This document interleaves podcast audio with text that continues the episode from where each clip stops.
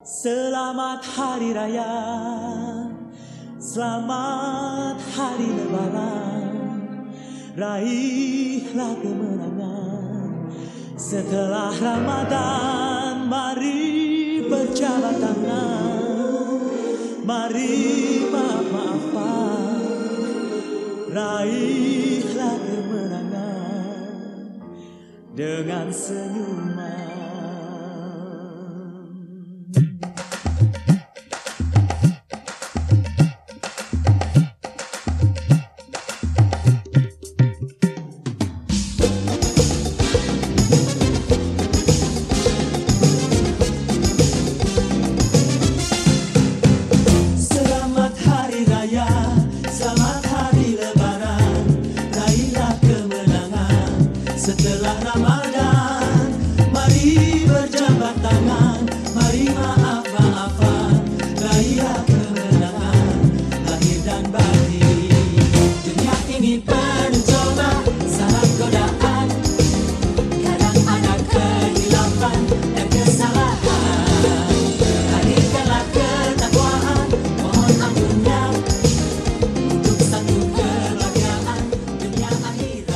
Minal Aidin wal Faizin, maaf lahir dan batin ya guys.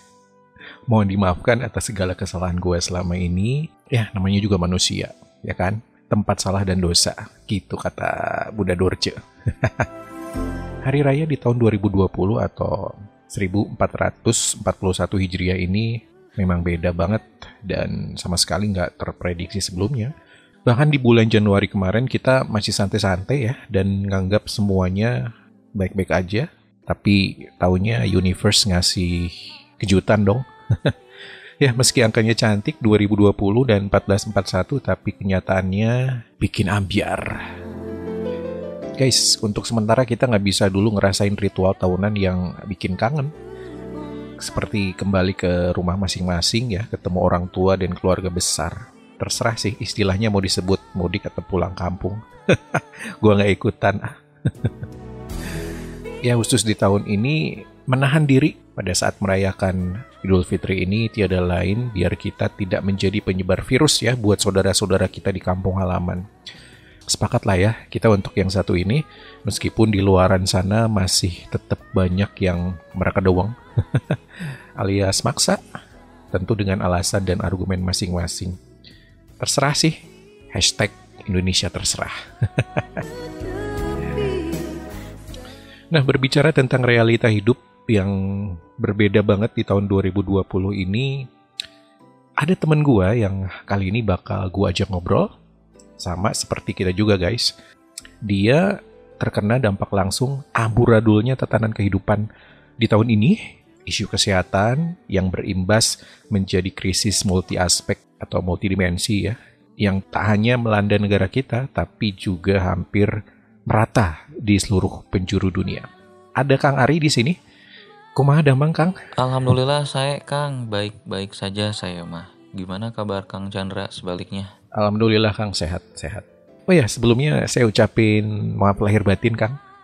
Nyuwunkeun dihapunten samudaya kalepatan. Ya mohon maaf juga lahir dan batin ya. Semoga semua amalan dan kebaikan kita diterima oleh Allah selama Ramadan ini dan dengan menyambut lebaran ini kita bisa menjadi pribadi yang lebih baik lagi. Gak mudik ke Karawang Kang? Eh, sekarang sih udah di Kerawang kebetulan alhamdulillahnya waktu mau akhir April menjelang Mei itu saya sempat pulang karena WFH dari kantor diperpanjang. Begitu. Jadi aman sih pas balik. Kebetulan saya balik pakai motor kan. Ya nyampe rumah langsung sterilisasi segala macem mulai dari badan baju sampai tas isi tas juga dicuci direndam segala macem ya biar kita nggak jadi carrier gitu alhamdulillah sih sampai sekarang masih sehat Oh ya, Kang, gimana kerjaan masih aman? Terus bisnis gimana? Pasti kena dampak ya. Oke, tapi sebelum cerita panjang lebar, kita pengen tahu dulu nih. Apa aja sih yang digelutin sama Kang saat ini? Oke, jadi kalau ngomongin soal kerjaan, kebetulan saya sekarang bekerja di salah satu perusahaan penyedia layanan IT dan customer service. Dan di sini saya kebetulan megang project untuk di payment gateway. di daerah kawasan Mega Kuningan, Jakarta Selatan. Ah, keren. Jadi ceritanya jadi anak jaksel gitu kan. Jaksel. Oke, Nah. oke. Kebetulan sebelum corona ini kita Hmm. masih normal-normal aja berangkat kerja mulai pagi pulang malam gitu kan. Nah semenjak ada corona ini berubah. Hmm. Mulai sekitar April kita udah mulai WFH. Jadi Oke. saya masih berangkat ke kantor nih sampai bulan Maret. Nah mulai awal April itu kita udah mulai WFH sampai sekarang gitu. Hmm, oke. Jadi kenapa saya bisa pulang ke Kerawang nih? Sebelumnya kan nanya nih mudik apa enggak. Nah saya bisa pulang karena ya WFH saya diperpanjang dan kantor saya membolehkan. Asal ketika selama perjalanan pulang stay safe, stay segala macem lah. Stay healthy. Yang penting kita tetap jaga aturan PSBB gitu Iya, kan. iya, iya. Nah itu kalau kerjaan saya. Jadi buat teman-teman tipsnya selama WFH ini lebih banyak karena kan waktu kita lebih banyak di rumah. Betul. Jadi waktu itu bisa dipakai buat nambah-nambah ilmu gitu. tetap produktif Misalkan ya. bidang kita di bidang IT. Hmm. Nah, kita pengen nyoba usaha ataupun pengen nambah ilmu di bidang entertain. Bisa kok selama waktu WFH ini kan ada waktu Jadi banyak artis gitu. bisa digunakan buat belajar lagi seperti itu sih. Betul Jadi dampak sekali. positifnya ada. Ya, ya. Cuman ya dampak negatifnya rutinitas kita berubah yang yang tadinya di kantor sekarang di rumah atau di kosan gitu kan. Ini itu dia new normal itu. Nah untuk usaha kebetulan saya punya usaha di Karawang itu kedai atau kafe kecil-kecilan gitu. Kenapa saya pilih kedai? Karena memang dari dulu semenjak kuliah saya punya saya punya cita-cita atau punya impian tuh pengen punya kafe sendiri gitu. Oke. Kayaknya asik aja gitu kita ngelayanin orang gitu. Karena jujur saya orangnya tipikal yang senang dengan bidang customer oriented gitu. Melayani gitu That's ya. why kenapa pekerjaan saya sekarang Oh, lebih banyak menangani ke customer gitu Hmm. kan. Oke. Ditambah juga sekarang usahanya langsung ketemu nih sama orang atau customer gitu di kedai. Nah, balik lagi soal usaha saya. Jadi, usaha saya ini baru di launching banget di awal tahun ini. Nah, semenjak sebelum ada corona, dari mulai launching sampai dua bulan itu kita normal aja. Banyak pengunjung datang ke kedai setiap hari. Alhamdulillah sih gitu rezeki ada aja gitu. Kita masih nerima pengunjung datang buat dine in ataupun take away. Semenjak mulai ada isu corona dan sudah ada aturan PSBB dari pemerintah daerah, Hmm. termasuk dari bupati, kita sudah mengurangi Oke. jam buka. Disesuaikan Jadi ya. yang biasanya buka dari pukul Oh, 10 pagi misalkan, tutup Oke. jam 10 malam, sekarang berkurang. Apalagi ditambah puasa ya. Saat eh, pas Ramadan itu kita jam buka dari jam 3 tutup jam 8. sebentar banget ya. Itu juga apa ya? mempengaruhi jumlah pengunjung Pastilah, sih. Pasti. Bahkan banyak yang ngira orang tuh ngiranya kedai kita tuh Hmm. tutup. Karena suka nanya, Mas kalau kedainya buka nggak ya? Saya pengen makan gitu. Ya kita sebenarnya buka gitu, cuman karena sekarang ya kita mematuhi aturan, jadi kayak nggak kelihatan gitu buka gitu. Karena kita juga takut ya kalau ada kayak Hmm. razia atau apa gitu. Bener-bener. Nah soal usaha kebetulan eh, apa namanya bisnis kita kan F&B, food and beverage Food and dan beverage. kita juga banyak dipengaruhi oleh corona ini gitu dipengaruhinya karena apa ya kayak bahan baku mulai pada naik Iya. Kemudian jumlah pengunjung yang berkurang omset juga turun otomatis dampaknya tuh langsung kerasa ya. berpengaruh sama harga makanan Iya, iya, dong iya. nah akhirnya kita memutuskan untuk merubah Strategi. harga di menu Oke, kita Oke. mungkin beberapa orang yang pernah ke kafe atau ke kedai saya merasa kok agak mahal ya gitu ya jadi momok yang menakutkan juga sih takutnya kehilangan pelanggan gitu kan nggak enak gitu tapi ya mau gimana lagi lah kita mencoba tetap berjuang di tengah pandemi ini ya dengan cara berusaha menormalkan harga sesuai yang terjadi gitu menormalkan dalam artian tetap ngikutin apa ya kenaikan harga baku tetapi ya kita tetap berusaha menaikkan harga yang sesuai dengan kantong para customer kita ini gitu Cari jalan tengah lah ya. selain itu juga ngaruh ke apa ya kebiasaan orang nongkrong gitu.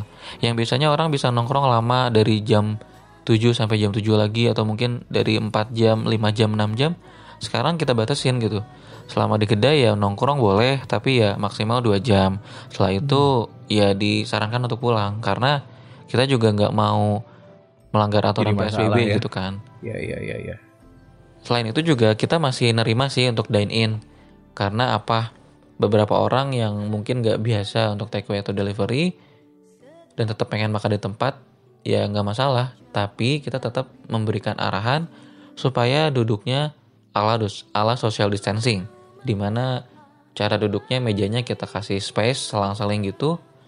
Dan ya alhamdulillah sih mereka pada ngerti. Jadi ini salah satu tips buat teman-teman yang punya usaha F&B baik berbentuk kafe ataupun kedai ataupun street food itu bisa diberlakukan social distancing mulai dari sekarang. Ya biar jaga apa ya kesehatan dan kebersihan juga kan tentunya. Nah selain itu juga tips lainnya jika memang temen-temen punya usahanya F&B tetapi nggak ada tempat untuk take away dan delivery ini tuh benar-benar sangat menguntungkan. Karena di sisi lain orang-orang yang punya usaha di bidang IT ini juga ikut collaborate dengan orang-orang F&B karena kita butuh dong jasa IT, jasa Oh, sosmed oke. segala macam Ya, ya, istilahnya ya, kayak ya. sosial Kolaborasi ya. media marketing, digital marketing Oke. dan itu tuh jadi salah satu kolaborasi bisnis yang sangat-sangat menguntungkan. Jadi teman-teman yang punya apa namanya partner di usaha digital marketing bisa tuh bekerja sama untuk mempromosikan usaha F&B-nya. Jadi kayak simbiosis simbiosis simbiosis Mutualisme. mutualisme, Oke. seperti itu. Ya, ya.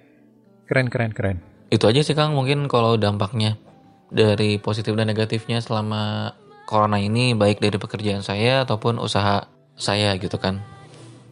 Oh iya saya belum sampai lupa. Buat teman-teman yang mendengarkan podcast ini jangan lupa follow IG kedai saya di @rairaka_cafe. Di situ ada menunya jika penasaran gitu kan. Kalau pengen tahu apa aja yang saya jual gitu. Tenang aja kok bukan jual, bukan jual diri gitu kan. Uh, Itu aja sih Kang. Mungkin ada pendapat lain dari Kang Chandra mengenai isu corona yang berdampak sama usaha atau penggiat usaha gitu. ya beruntung sih kalau dengar cerita Akang karena Akang masih bisa jalan gitu ya.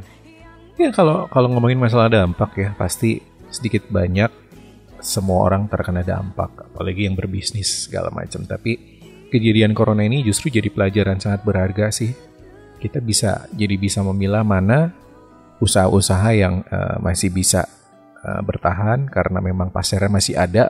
Meskipun kondisinya eh, buruk. Ya contohnya seperti Akang ini.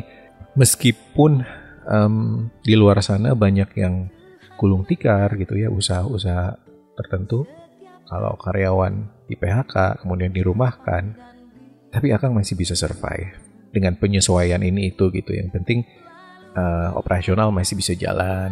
Karyawan mungkin masih bisa bekerja. Dan masih ada pemasukan ya. Meskipun eh, jumlahnya ya bisa dibilang mungkin drastis berubah ya menurun. Ya seperti itu sih. Kita ini ditantang untuk bagaimana beradaptasi dan mencari jalan keluar dan tetap kreatif. Seperti itu sih hatur pisan Kang Ari. Sudah mau share pengalamannya ya.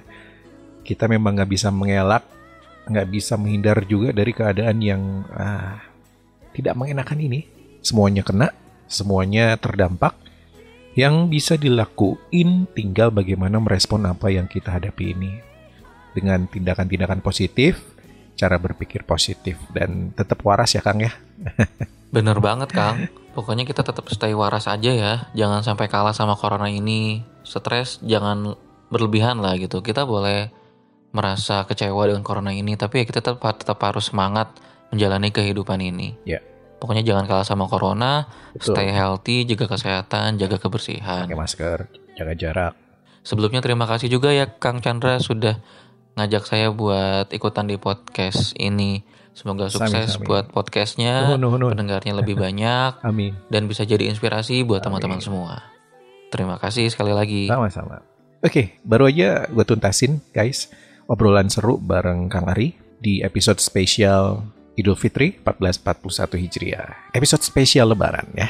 Terima kasih sudah nyimak Dan sekali lagi, gue mengucapkan minal aidin wal faizin, mohon maaf lahir dan batin. Mohon dimaafkan kalau selama ini ada isi dari podcastan gue yang mungkin menyinggung.